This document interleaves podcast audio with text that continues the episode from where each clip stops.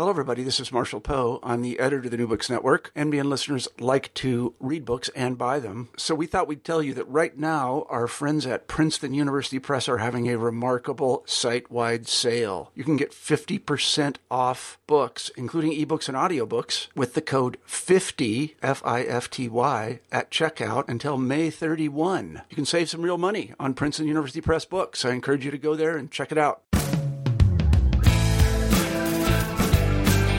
Welcome back to New Books in American Studies.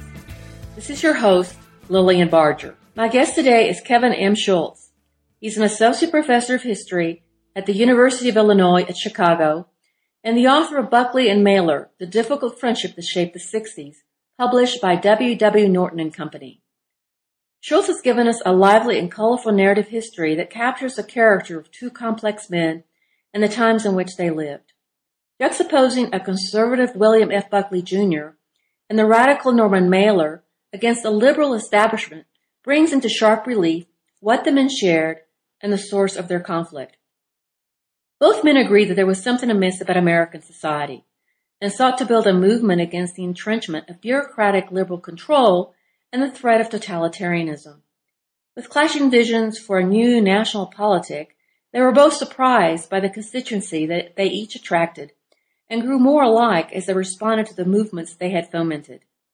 Through their writings, public and private encounters, and overlapping networks of friends and political acquaintances, we get a glimpse into the elite power dynamics that shaped the 60s. By attending to a flurry of lectures, debates, parties, letters, and the striking personalities of these two men, Schultz shows us what was right and wrong with America at mid-century in the transition from a rules-based to a rights-based society. The relationship of Buckley and Mailer not only reflected the nation's struggles in the 60s, but also captures the continual conflict over the future of America. Here's my conversation with Kevin Schultz. Let me introduce you to the author, Kevin Schultz. Kevin, welcome to the show. Thank you for having me, Lillian. I'm excited to be here. Well, uh, thank you for sharing your thoughts with our audience.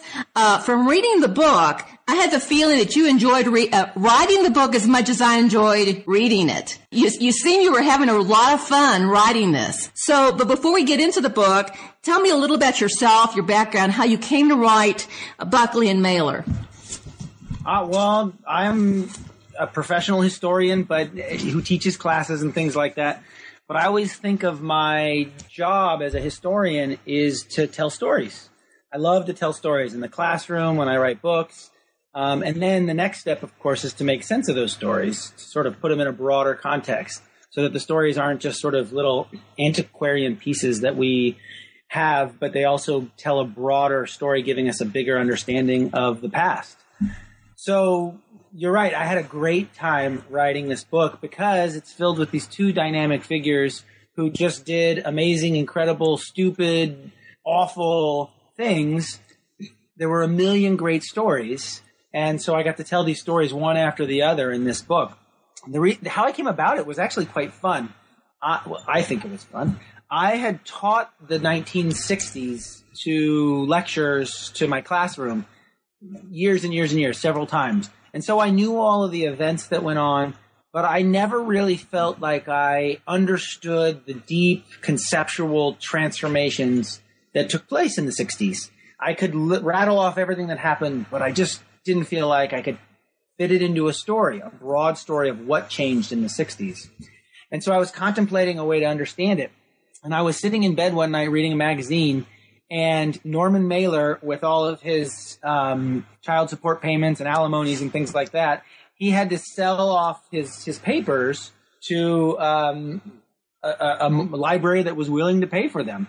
And so the the marvelous Ransom Center in at the University of Texas ended up buying the papers.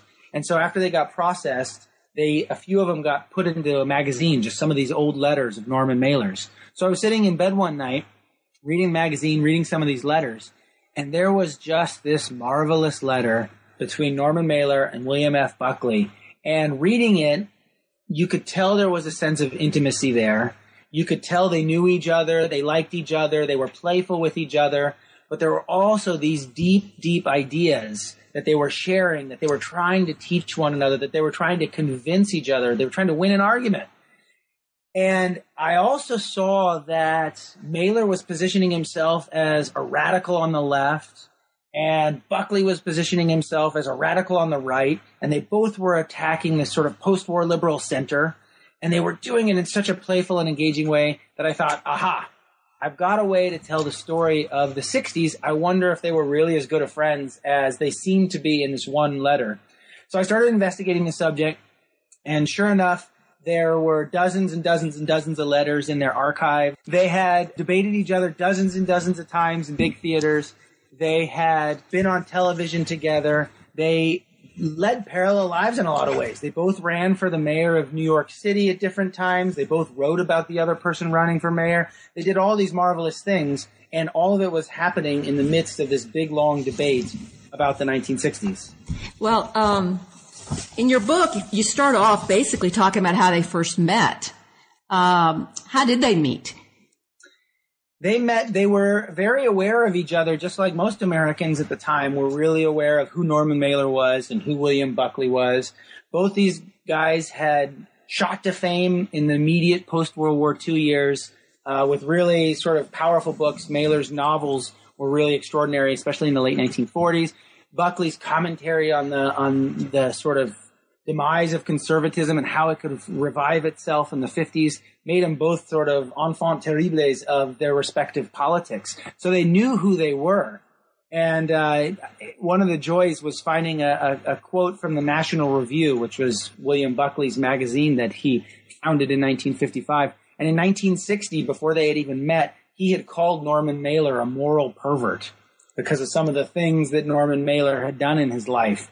So they knew of each other, but they first met face to face in 1962. There was this marvelous uh, event in Chicago where this promoter, this young, young promoter, um, realized that there, all, there was all this energy coming from the youth, from the left and from the right, and they all were sort of attacking the center. You might think of a book like Holden Caulfield and Catcher in the Rye, or the, the fascination with James Dean, the rebel without a cause. There's all this anger and angst and anxiety.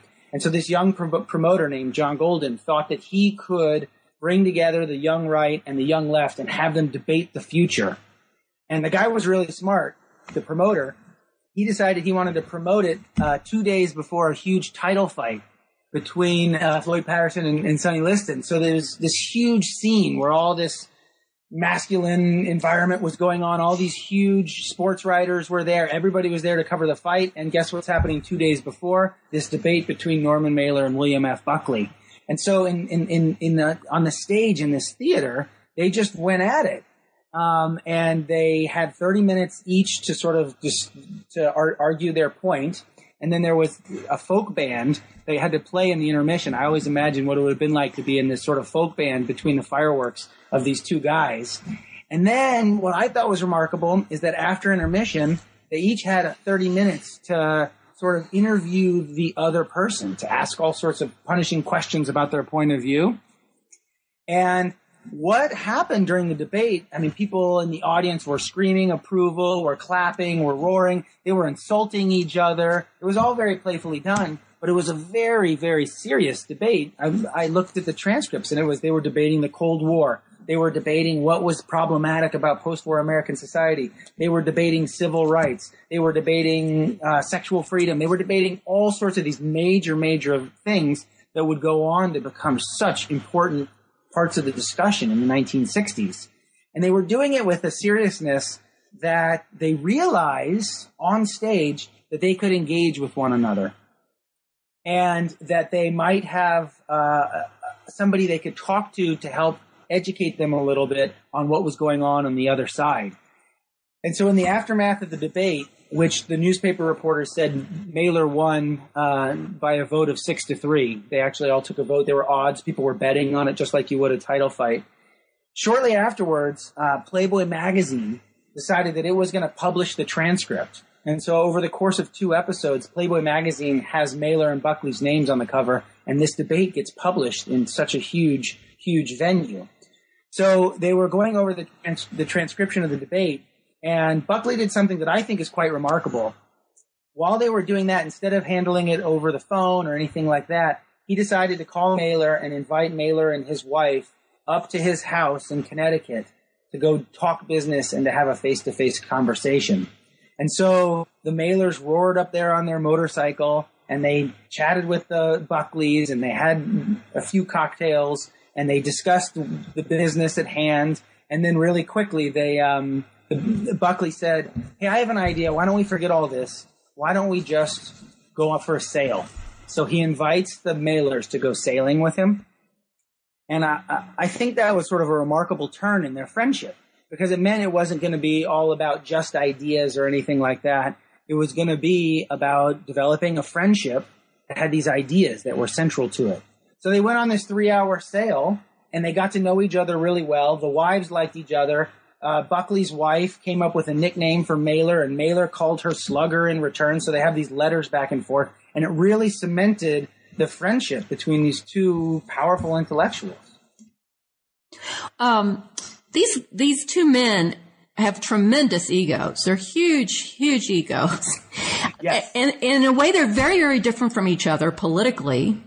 Uh, how they approach the world is very different. But as the book progresses, I see that they become, in a way, you see more and more how they are alike. Uh, and can you, let's talk about their, each of them individually in terms of Mailer's background, Buckley's background, and sort of how they were different from each other because of their background and what they did. Mm-hmm. Yeah, they. I'm glad you brought that up. That's exactly right. That they came from different backgrounds, but they ended up having a lot of the same pedigree, so that they could talk to each other in a way that they understood. Um, so Mailer grew up in a Jewish but not heavily Jewish family in in New York, in Brooklyn. Um, his parents were sort of lower middle class, and then they were aspirational, so they moved up into the middle middle class, and maybe at the very end towards the upper middle class. They were a very um, formal family in a way. They wanted the best for their kids. There are great stories about um, Mailer's mom when Mailer was born, he was the first, the firstborn and the first boy. He ends up having a sister as well. And the mom sort of thought this was it for her. This was the apple of her eye. So she, she gave him the, the uh, middle name of Kingsley because he was going to be the king of the family. And that's how they treated him in a lot of ways. When I went to the archives where his papers were, it was very clear that his mom from the time that Norman Mailer was one or two years old, had saved everything he brought home from school, every piece of art, every piece of writing. She just sort of thought that this was going to be uh, the apple of her eye, and she treated him like he was something special from the very, very beginning.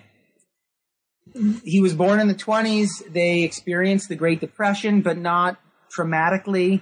Uh, Mailer's dad was sort of um, kind of a ne'er do well cad, but always very formally dressed in a lot of ways. His mom had all this chutzpah, and she worked a lot.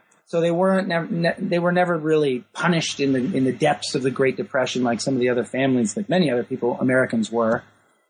And uh, Mailer goes on to um, be an exceptional student. You know, he's the top in his class in in the public schools in New York, and he ends up going to Harvard and getting this Ivy League education and there are a whole bunch of other Jews at Harvard at the time, so he's never really ostracized.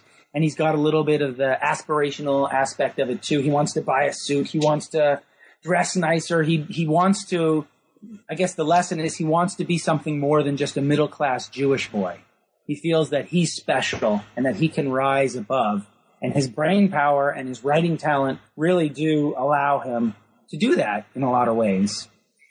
When he uh, graduates, he gets summoned to World War II, so he goes and fights in, in, in the war at the very, very latter stages of World War II. And mostly when he's in the war, he recognizes the war experience is not a fight for freedom or a fight for democracy or a fight against Adolf Hitler, although it is all of those things. But he's really looking at it as a place for material for the great literary works that he's going to write.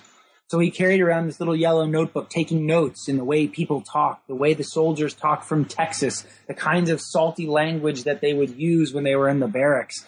And everybody thought he's just recording their experience.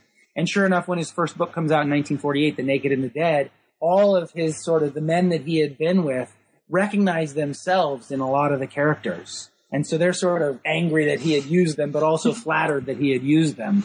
And he used all sorts of salty language, just like soldiers use, which in 1948 was a big deal. A lot of people thought that this was pushing too many boundaries. Um, but he said, this is what American life is like. This is how Americans experience the world. And if we don't want to understand true experience, then we're leaving behind great problems and great uh, uh, issues in American life. How did how did Mailer become a radical? What is the process by which he became radical in his thinking? Well, it's a it's a good question because I guess I would respond by saying it depends on what you mean radical. Right, because So because they because they both excuse me, but it seemed like both of them were were uh, Mailer was a radical liberal and Buckley was a reconstructed liberal. So they kind of met in this liberal point, but uh, were approaching it from a different perspective. So how did Mailer become the the radical that he become? Did he meet? Did he have a professor, or was there a relationship in his life that sort of, or a book that he read, or something that happened that actually caused him to have these radical ideas? it's funny. They both would absolutely hate you calling them liberals. Um, that was the main point of their life. Well, because that was their common enemy. That was their common enemy. But they did come from what you might see as a traditional liberal background. That's exactly right. So for Mailer, uh, politically speaking, it was his first wife who had a traditional left-wing socialist, communist Jewish background in New York. And she sort of trained him in politics in some ways. And he began to become, uh, he became increasingly radical in his, and left-wing in his politics. Um, he understood communism as a great project that had terrible uh, means to achieve worthy ends in a lot of ways.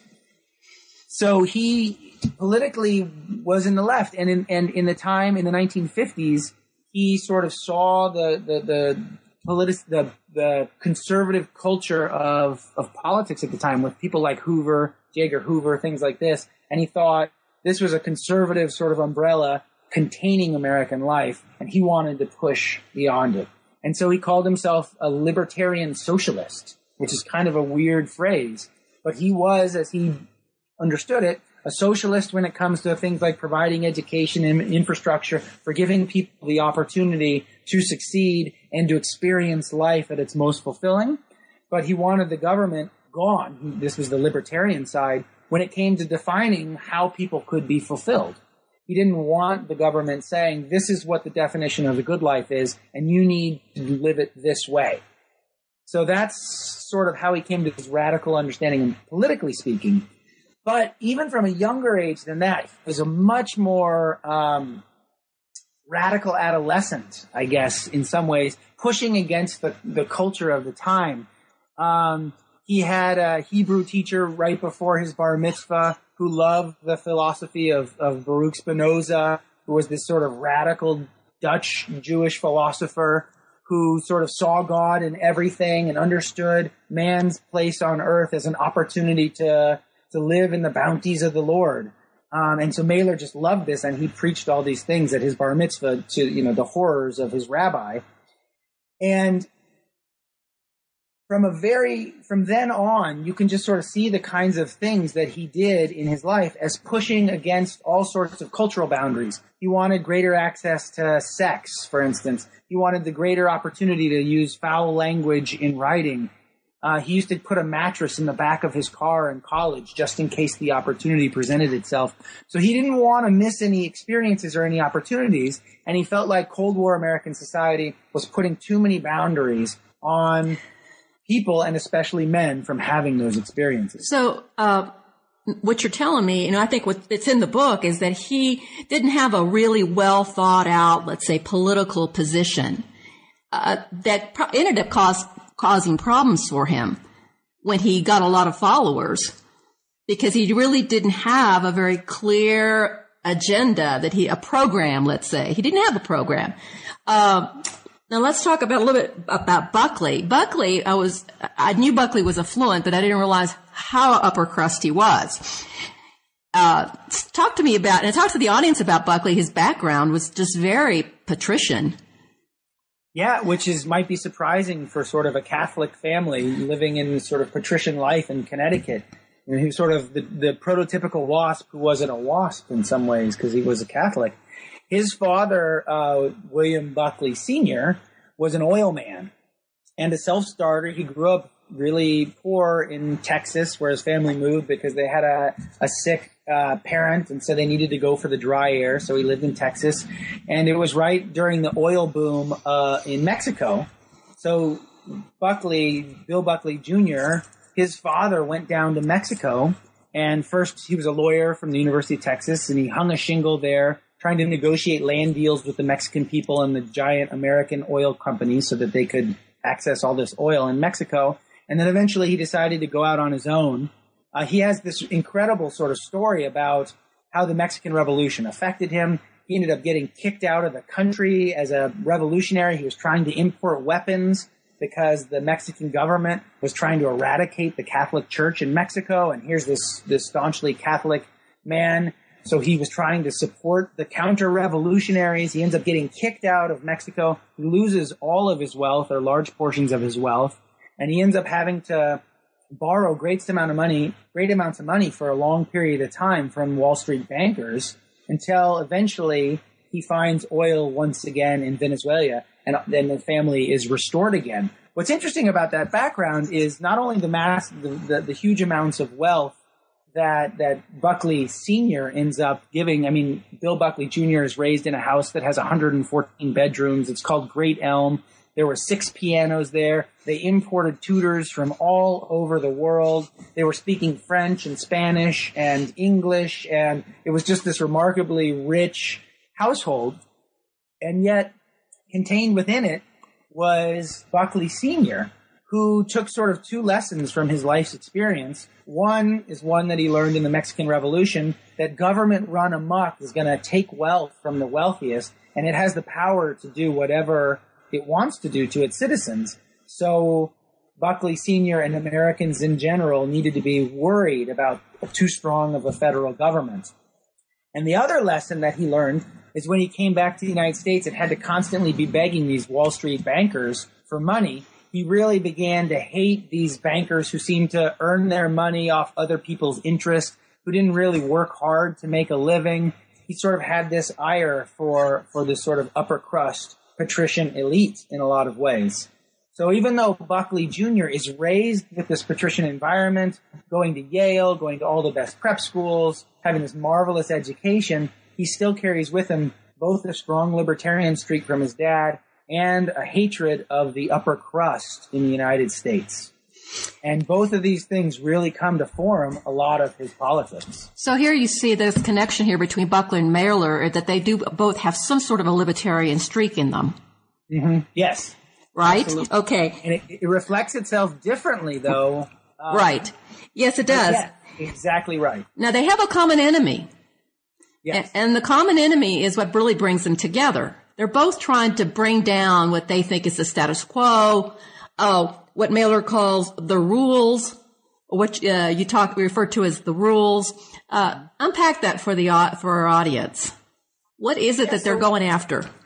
Yeah. So one of the things that I that I try and do in this book is figure out I, what I tried to do in this book was okay. You've got this young radical from the left and this young radical in the right, and they're both attacking the middle. Well, what is it that is in the middle? Uh, what is what comes to be called post-war American liberalism? What is this the vital center center that Arthur Schlesinger wants to hold on to? And if you read the books of the people of the time, there are a lot of sort of it's a lot of rhetoric. It's a little bit hard to figure out what's at the nuts and bolts of this. And so I unpack it uh, with it with, as a cluster of three ideas. Really, I, I imagine it to be this triptych painting. And in the middle of the of the triptych, the, the center painting is this belief, this affirmation in the idea of rational thought that the experts and the bureaucracy will be able to solve all of our problems. And if you look back at the New Deal, that was the experts coming over and redistributing wealth. If you look at how we succeeded in World War II, there were all sorts of uh, experts coming in and, and dictating what went where. The war material went here and, and there, and all sorts of things like that. And so the experts had really proven themselves to be very successful. And so when you get into the post-war society, there's this belief in uh, rational thinking will solve all of our problems. And the, one of the great examples that I love is the creation of the Eisenhower Interstate Expressway that we still live with today. Uh, and basically, it's just these lines of, of, of roads, highways that go east and west and north and south. They grid up America in these sort of rough paths. And they don't care if there are towns off to the side on either way that people live by. That's irrelevant. They want the most efficient, if banal, means of transportation. And this sort of prioritization on the experts and rational thinking was at the center of the thought uh, of, of post-war thought. So that's the middle of my triptych. And off to the right hand side, I would say there's this very friendly corporate capitalism where corporations pay large amounts of taxes to the federal government, but the federal government pays them in kind by bolstering the income when, when there's a sluggish period in the economy. Um, especially in the defense industries, you see this happen. And there's this general sense of, well, as they say most famously in the 1950s, what's good for General Motors is good for America and vice versa. So there's this very sort of kindly relations between corporations and the state. And then on the on the left hand side of my triptych, so you've got rational thought in the middle, you've got corporate capitalism on the right, and on the left are all these sort of cultural codes, which which as you mentioned, are, I call the rules. And that has to do with all the silly stuff we laugh at when we see Leave It Beaver. It has to do with how high a women's hemline could be. It has to do with the rules of language. You always address another adult as a Mr. or Mrs even if you are an adult. It has to do with whether a man cuts his hair. It has to do with all sorts of rules about society. And of course, embedded in those rules are a hierarchy of who's right, who's wrong, how you achieve in society by following the rules, and how you fail in society by not following the rules. And by and large, this system, this sort of tripartite collection of ideas, worked out really well. In part, that's because I have the Cold War serving as the frame, the gilded framing around. So if you go outside of the norm, if you protest the friendly corporate capitalism, you're risking the sort of Cold War uh, um, battle that the United States is fighting. But it also worked for another reason. Uh, everybody today is talking about income inequality, and if you look at the graphs on when the American society was, uh, the wealth in America was most equally distributed, it's in the 1950s and 1960s. So these these this sort of tripartite structure that I've just laid out may have been restrictive in a lot of ways. Corporations may have been uh, being having to pay extra taxes. There might have been a overly um, high devotion to the bureaucracy and rational thought, but in a lot of ways, it was working for a lot of people. So Buckley and Mailer coming up in this environment they chafe at different parts of this post-war liberal establishment. Buckley, particularly, as I mentioned about his father, particularly chafes at the high taxes, particularly chafes at um, the the sort of sense that the bureaucracy is going to be able to solve all of our problems. He wants freedom of the individual in in those regards. And Mailer, coming from a different perspective, he chafes at the rules. He chafes at ideas about language at rules about what a man and a woman are supposed to do and how they're supposed to interact with each other. He doesn't like the bureaucracy telling them what the good life is either. So they both really start protesting this liberal center. Um, there's a great line when Playboy published the transcript of the debate that we just talked about, where on the cover of the magazine it said the liberal versus the conservative, Mailer versus Buckley. And Mailer writes a letter to the editor saying, I don't care what you call me. You can call me a socialist. You can call me a radical. You can call me any number of a million things. But whatever you do, don't call me a liberal. Right? Because they both hated this liberal center. Now, they were very prolific in the 1960s. They're writing, they're debating, there's just, they're really producing a lot of ideas. And all of a sudden, each of them find themselves with a following. And what was just so humorous was that the following that they got was not what they expected, or they were sort of surprised at what they were able to foment with their ideas. So unpack that for us. Yeah. So what's interesting is the sort of radical on the left and the radical on the right attacking the center. By the early 1960s and by the middle 1960s especially, it really seems like their ideas are catching on in a lot of ways. I mean, Mailer looks at American society in the early 1960s and he sees SDS, Students for Democratic Society. He sees Betty Friedan challenging the rules. He sees the civil rights movement challenging American society. He sees all this energy coming from the left challenging post-war liberalism. And he, he sees it moving in a million different directions. He wishes that he had the capacity to harness it. It turns out nobody in America had the capacity to harness all that energy on the left but he really sees him as one of the early uh, proponents of all of this cluster of ideas. And so he's terribly excited about the future, except for what he sees coming on the other side. Because at the exact same time all this is going on, you get all this activity from the vibrant right wing. This is, of course, the years most famously when Barry Goldwater gets the nomination, 1964, for the Republican Party standing as this sort of Buckleyite conservative in a lot of ways. And this is when the Young Americans for Freedom, the sort of counter to the SDS, gets born. So there's all this young activity, uh, youthful activity coming out of the right at the same time. So in the middle 1960s, they both see their ideas and the things that they tried to articulate in the late 1950s and early 1960s as really coming to fruition, as people following them, as people sort of energized by their ideas. And in a lot of ways, especially with Buckler, with Buckley, less so with Mailer, but nonetheless still with Mailer, all of these people sort of look at Buckley and Mailer as intellectual leaders of their movements. Um, the biggest speech Mailer ever gets is an anti-Vietnam War speech in UC Berkeley. Um, so I mean, sort of, and, and, and the students there adopt him to be their articulate voice. And so I don't, I think this happens with all parents is that your children don't really turn out like you expect them to.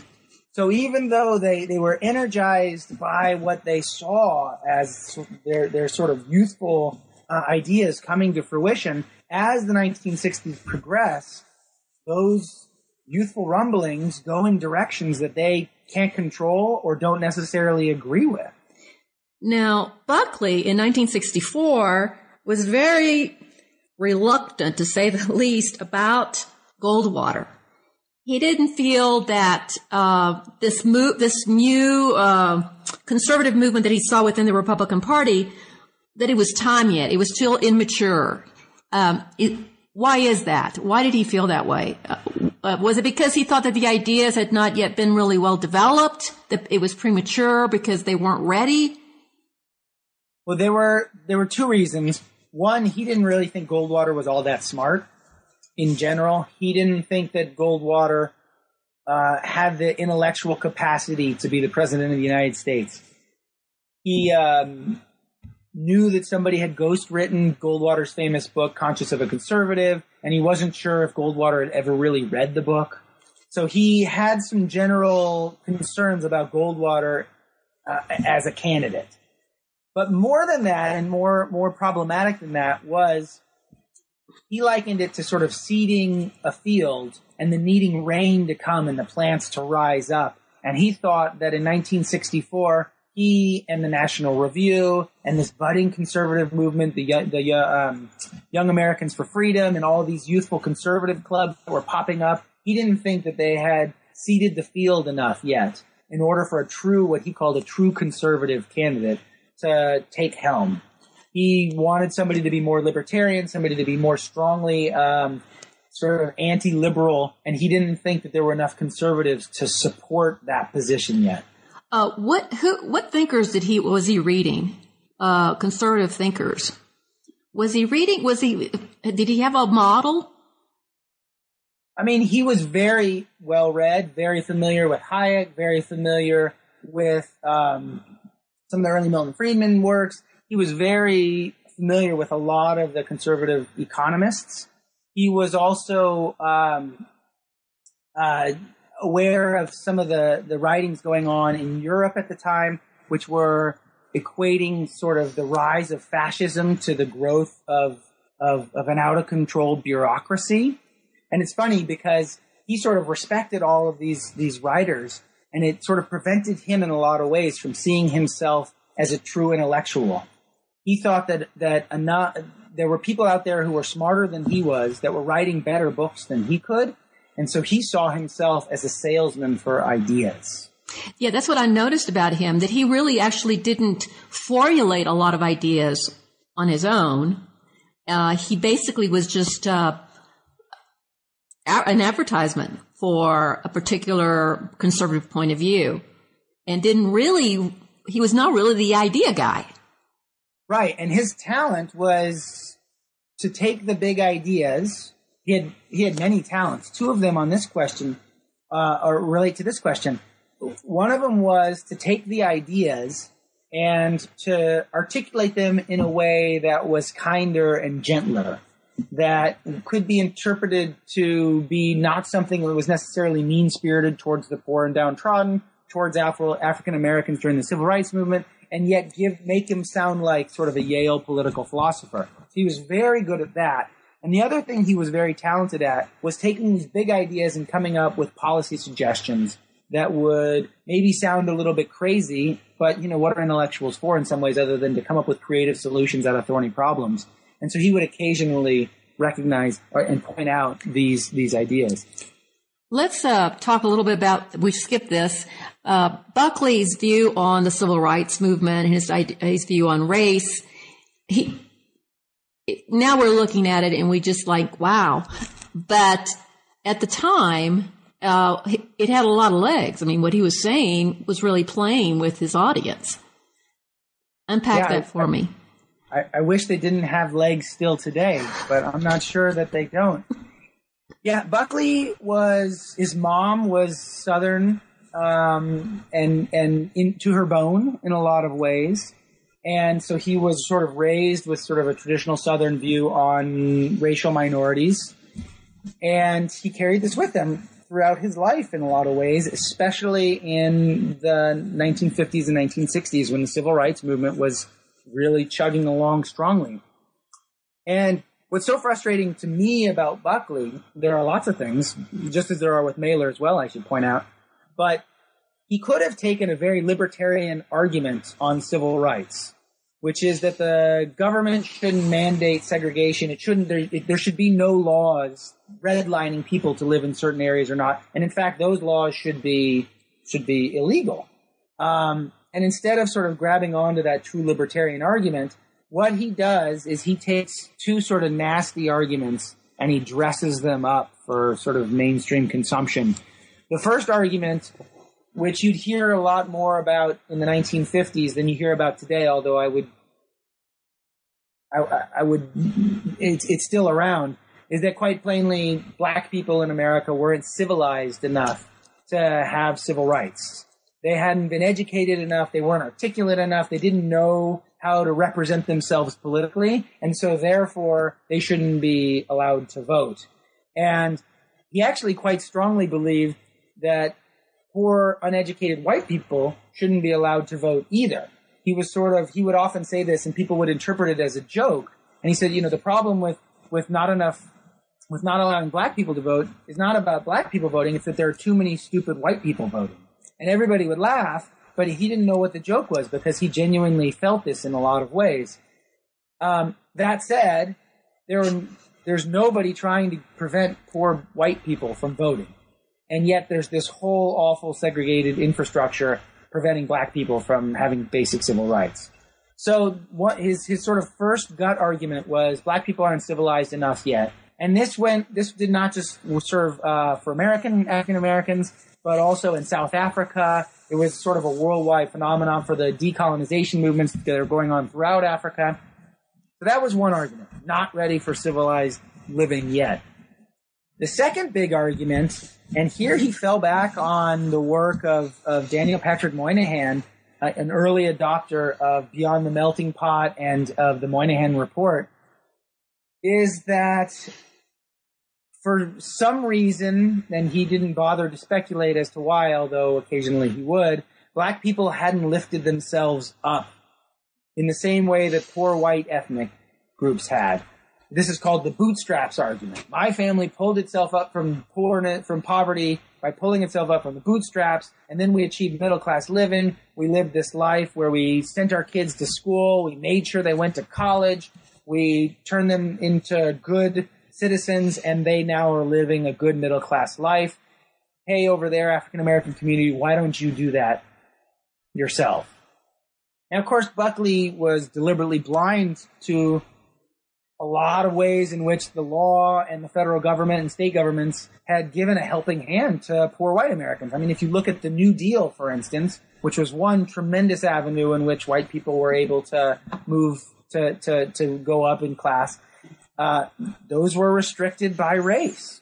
Or you look at the GI Bill and the structure of higher education in American life, or the housing loan programs well, black people might have access to some of these things, but there are certain neighborhoods that they can't buy houses in, and that's where a lot of Americans' wealth lies in their in their house, or they don't have access to the same uh, uh, educational opportunities. So he's being very blind about the structure of racism that had lived in America for at least the previous hundred years when he's writing, and then you talk about the slave times before that. So he he uses these two arguments and he dresses them up in a way that a lot of Americans who are resisting the civil rights movement can tap into and sound like Yale educated philosophers and not sound like bigots who are opposing the civil rights movement.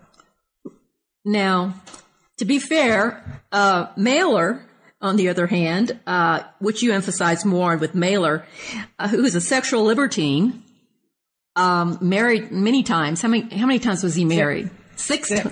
Okay he really runs into a problem he didn't realize he was going to run into, which was the issue of, of feminism, uh, gender, and, you know, Kate Millett's attack on Mailer. Uh, he was totally like surprised by that. T- talk about that. Yeah, he was stunned by the rise of the women's movement because he didn't understand it in a lot of ways. He saw himself as as you say, a sexual libertine, as someone who's advocating free love, as someone who wants to tear down the boundaries between marriage and sex, who wants to sort of live a more free lifestyle when it comes to sexual relations. And in his mind, he interprets this as being a feminist. I love women. You know, he says many times without necessarily being in on the joke of what that means. And it's funny how this comes to bite him. It's in the late 1960s, 69 or 70. Uh, he gets a call from Time Magazine, one of the editors, and they're doing a report on the women's movement, on, on the feminist movement in, in the early 1970s. And he sees himself as a leading, in the leading vanguard of this movement for sexual liberation. And so he thinks that he's going to be the center of this article. And so he gives his views to the editor of Time magazine, and then he sort of wonders who else is going to be mentioned. And all these writers, uh, all, the editor mentions all these writers who are all these feminist writers who Mailer doesn't necessarily know. And one of them, of course, is Kate Millett. And he says, well, why are you focusing on them? I'm the one who's advocating this, this free love movement, this, this tearing down the boundaries, the rules. And they said, well, you should know we're calling you because you're their enemy. And he's stunned by this. And when Time magazine comes out three weeks later or two weeks later, he's shocked that he's not on the cover, but it's Kate Millett being on the cover of Time magazine and he's the enemy.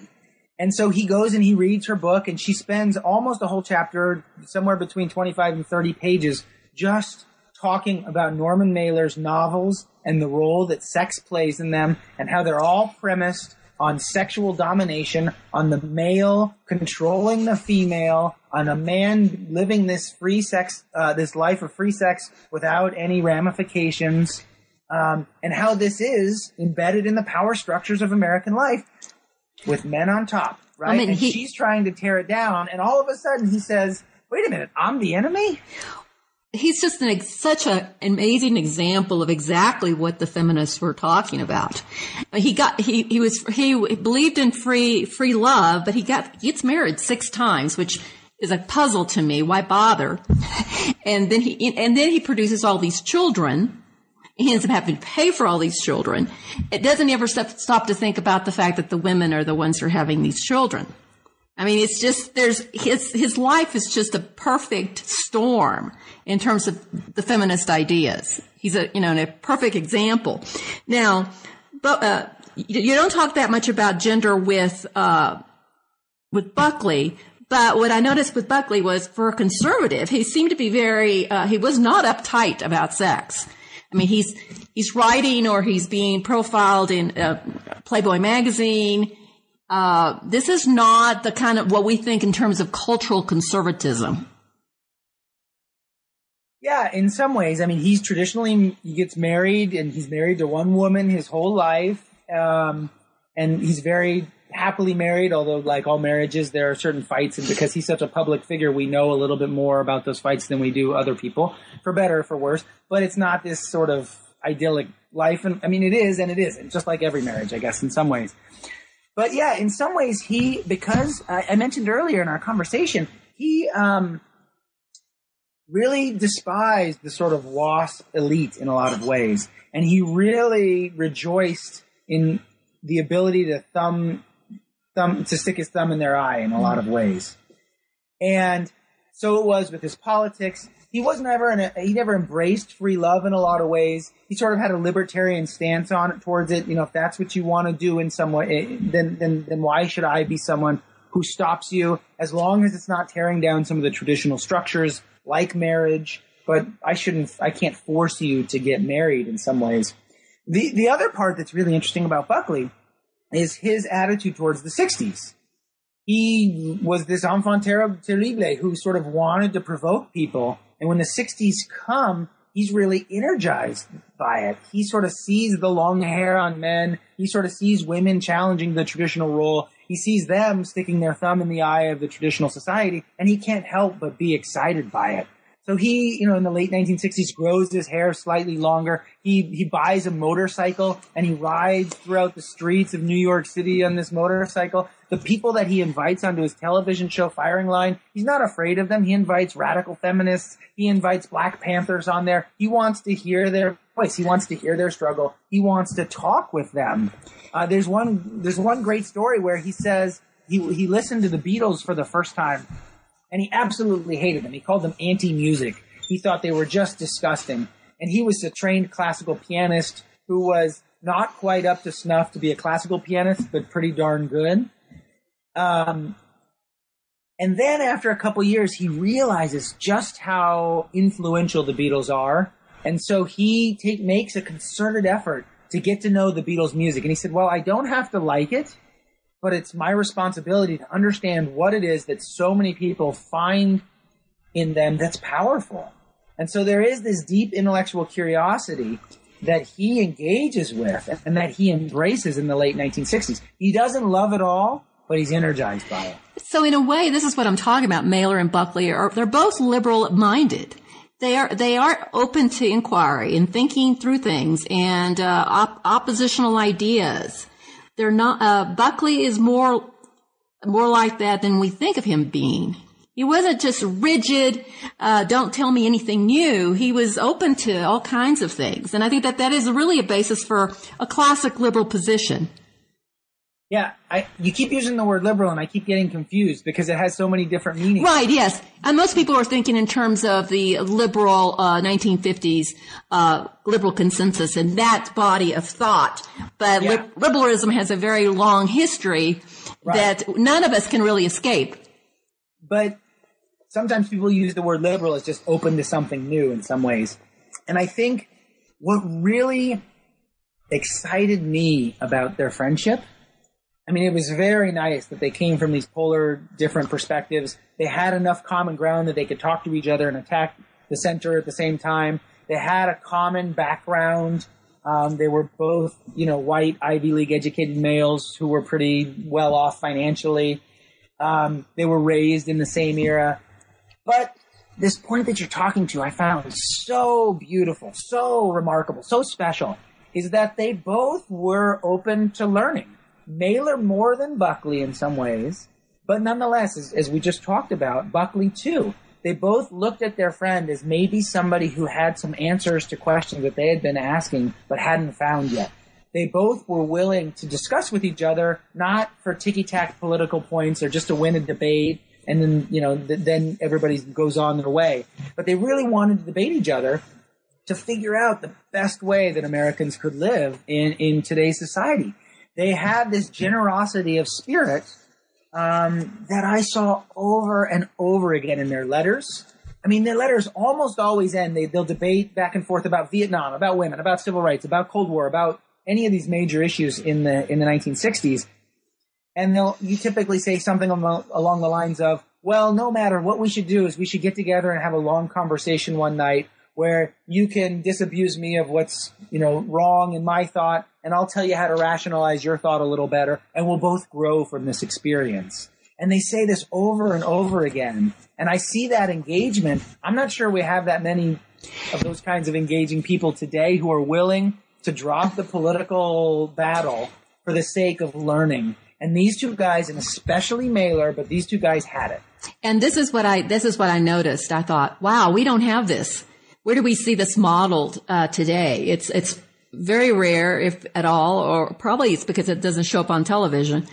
But uh, I want to get back to the the talk about the, the followers. Buckley was really sort of put off by the fact that he was attracting angry white working class people who were supporting him, especially when he was running for mayor. Uh, and Mailer at one point said when he looked at uh, the violence that was breaking out in 1968, in, on page 250, you say Mailer surveyed the terrain again and decided he did this wasn't his battle. There were not, these were not his people. They were too, they were too empty of ideas, too woozy, too theatrical. This was the politics of emotion and from the left, but about to confront the politics of emotion from the right. He wanted no part in it. He, he didn't, he saw this as just an eruption of, of emotion and he was appalled.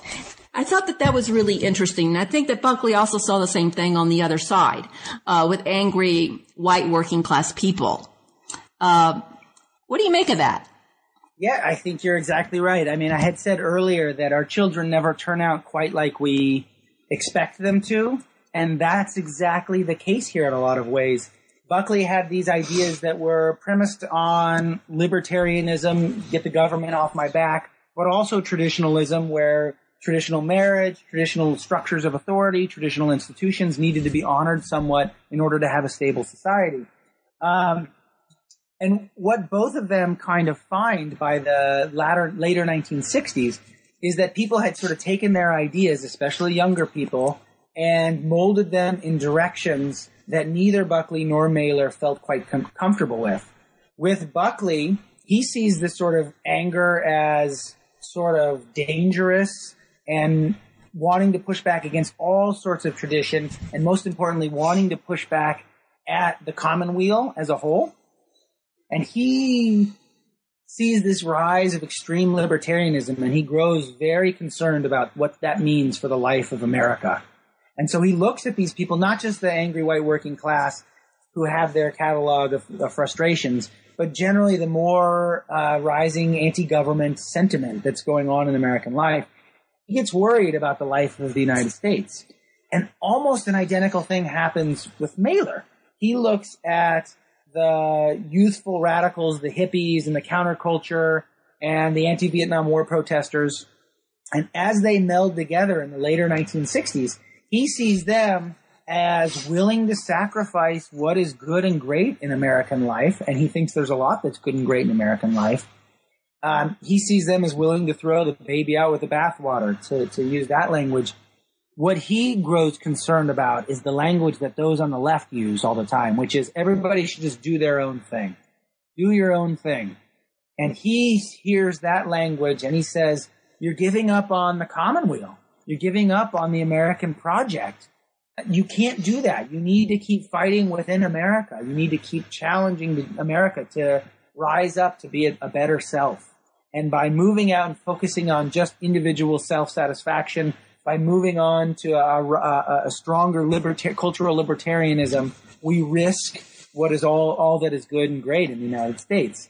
So both of these guys sort of want to reform the United States. They want, they want something of a revolution in, in aspects of the American life. But when they see the sort of more radical wings of their thought take flight in the latter 1960s, both of them recoil and realize maybe I, they had made mistakes. Now, you talk about how uh, they were at this cusp when America went from a rules-based society to a rights-based society. This, is this what made them superfluous? Did they become superfluous or sort of, or intellectuals generally superfluous when you went from a rules-based to a rights-based? Well, a couple things. I, I don't think they went, they went, they became quite superfluous. I think that Buckley was relatively helpful in getting Ronald Reagan elected in 1980, and he was a strong voice uh, of conservatism throughout the 80s. But I think what happened in the 70s is it took both men a significant amount of time to recalibrate. I, I earlier in our conversation delineated the sort of tripartite structure of American post-war liberalism, and that all three components of, of that structure underwent dramatic transformation. I mean, you get more free market capitalism as opposed to corporate capitalism. You get the rise of individual thinking as opposed to sort of structures of, of, of relying on bureaucracies and experts. And you also get an open rejection of the rules. So all of these uh, sets of assumptions change. And for men like Buckley and Mailer and millions of other Americans, it takes them a long time to recalibrate to a new set of assumptions about American life. This happens in the United States every 50 years or something like that, where the predominant prevailing set of assumptions goes under, goes through a transformation. And this was one such moment. So both of them start to rethink what it is that America can do and what America can be. And this is where your second point comes up, which is American society leaves behind the rules and pick the rules-based society, as, as I call it, and adopt and becomes what I call the rights-based society, where everybody has a right to do something, whether that's march in the streets against rises in property taxes, as they're doing in California in the latter 1970s with Prop 13, or march in the streets against nuclear weapons, as people on the left are doing. So everybody has their own point of view, and what changes there? You hinted at it in your question. What changes there is maybe the ability of intellectuals to feel as though they can speak for the entirety of the nation. People look at the intellectuals of the 1950s and early 1960s and they look them as this foregone, this, this, this rapidly departed day when the intellectuals were there providing us with some sort of order about what was going on, there to lead us. And now we have no more intellectuals. And maybe that's true, maybe that's not true. But one of the things that has changed is ability is intellectuals feel much more constrained in their ability to talk for America. So look at Mailer and Buckley, for instance. Both of these guys were white. They were both Ivy League educated males. They both had a very comfortable economic situation, and yet they still felt like they could speak to the whole of the nation. They knew as well as anybody else what was good for the country as a whole. And lots of other white, League educated males felt that they could do the same thing after the sort of rights revolution, after the transformation from a rules based to a rights based society, people don't necessarily feel like they want to listen to white Ivy League educated males as those who are going to talk for the nation. And so it becomes much more difficult for an intellectual to be honest with himself or herself and say, I can speak on behalf of the nation. So that's the major transformation that's happened in our intellectual life. And also, um, intellectuals often serve as critics of the, the, the rules, whatever is the status quo, whatever is accepted. And, uh, if that goes away and it's a rights based, then there's not even something, uh, concrete that you can go after. The liberal, you know, the liberal consensus is not there to go after. What do you go after? I mean, which part? Because it's all very fragmented. Well, I think that's an, a problem of the left, especially right now is what what do you go after? How do you radicalize American society in the way that the left wants to? The right has pretty much beat a steady drum to attack bureaucracy, to limit the imposition of taxes, these kinds of things, and that's been a pretty consistent call for the right. But as the left, which by definition honors multiple voices, honors multiculturalism, honors the fact that we are a pluralistic society, how do you find a center uh, in which you can organize uh, a, a, political opposition that has substantial legs. So, what is the takeaway with this? Because you said you started this book because you were wanting, you were really looking for a way to explain or think about the '60s. Uh, What have you concluded, or what is this takeaway for us as the reader as we read this? Okay, yeah, great question. I love these questions. Um, the what I learned, and I said at the beginning, as you mentioned, that I didn't really have a conceptual way to understand the 60s. Nothing really clicked in my mind as saying, oh, that's how we can understand all of these movements, women's movement, black power movement, the Native American movement. I mean, how do you understand all of these movements? And what happened in the 60s was a change in the set of assumptions that Americans lived by. I articulated the set of assumptions already that developed in the 1930s, 40s, and 50s that Mailer and Buckley tried to challenge from the left and right. And the latter 1960s, I love using Mailer and Buckley's language because they were such sort of the language that they used was there was a birthing process of a new order. New sets of assumptions emerged in the early 1970s, and they understood the violence of the latter 1960s as violent birthing pangs. And then when the baby gets born, they don't necessarily recognize the baby. Uh, you know, Mailer says multiple times, America is heavy with birth, and there's no doubt birth is going to happen, but what that baby will look like, we don't know. I mean, that's how he ends Armies of the Night, one of his most famous books from 1968. And, and, and, uh, Buckley, for his part, always talks about midwifing a transformation. So they use this language of birth.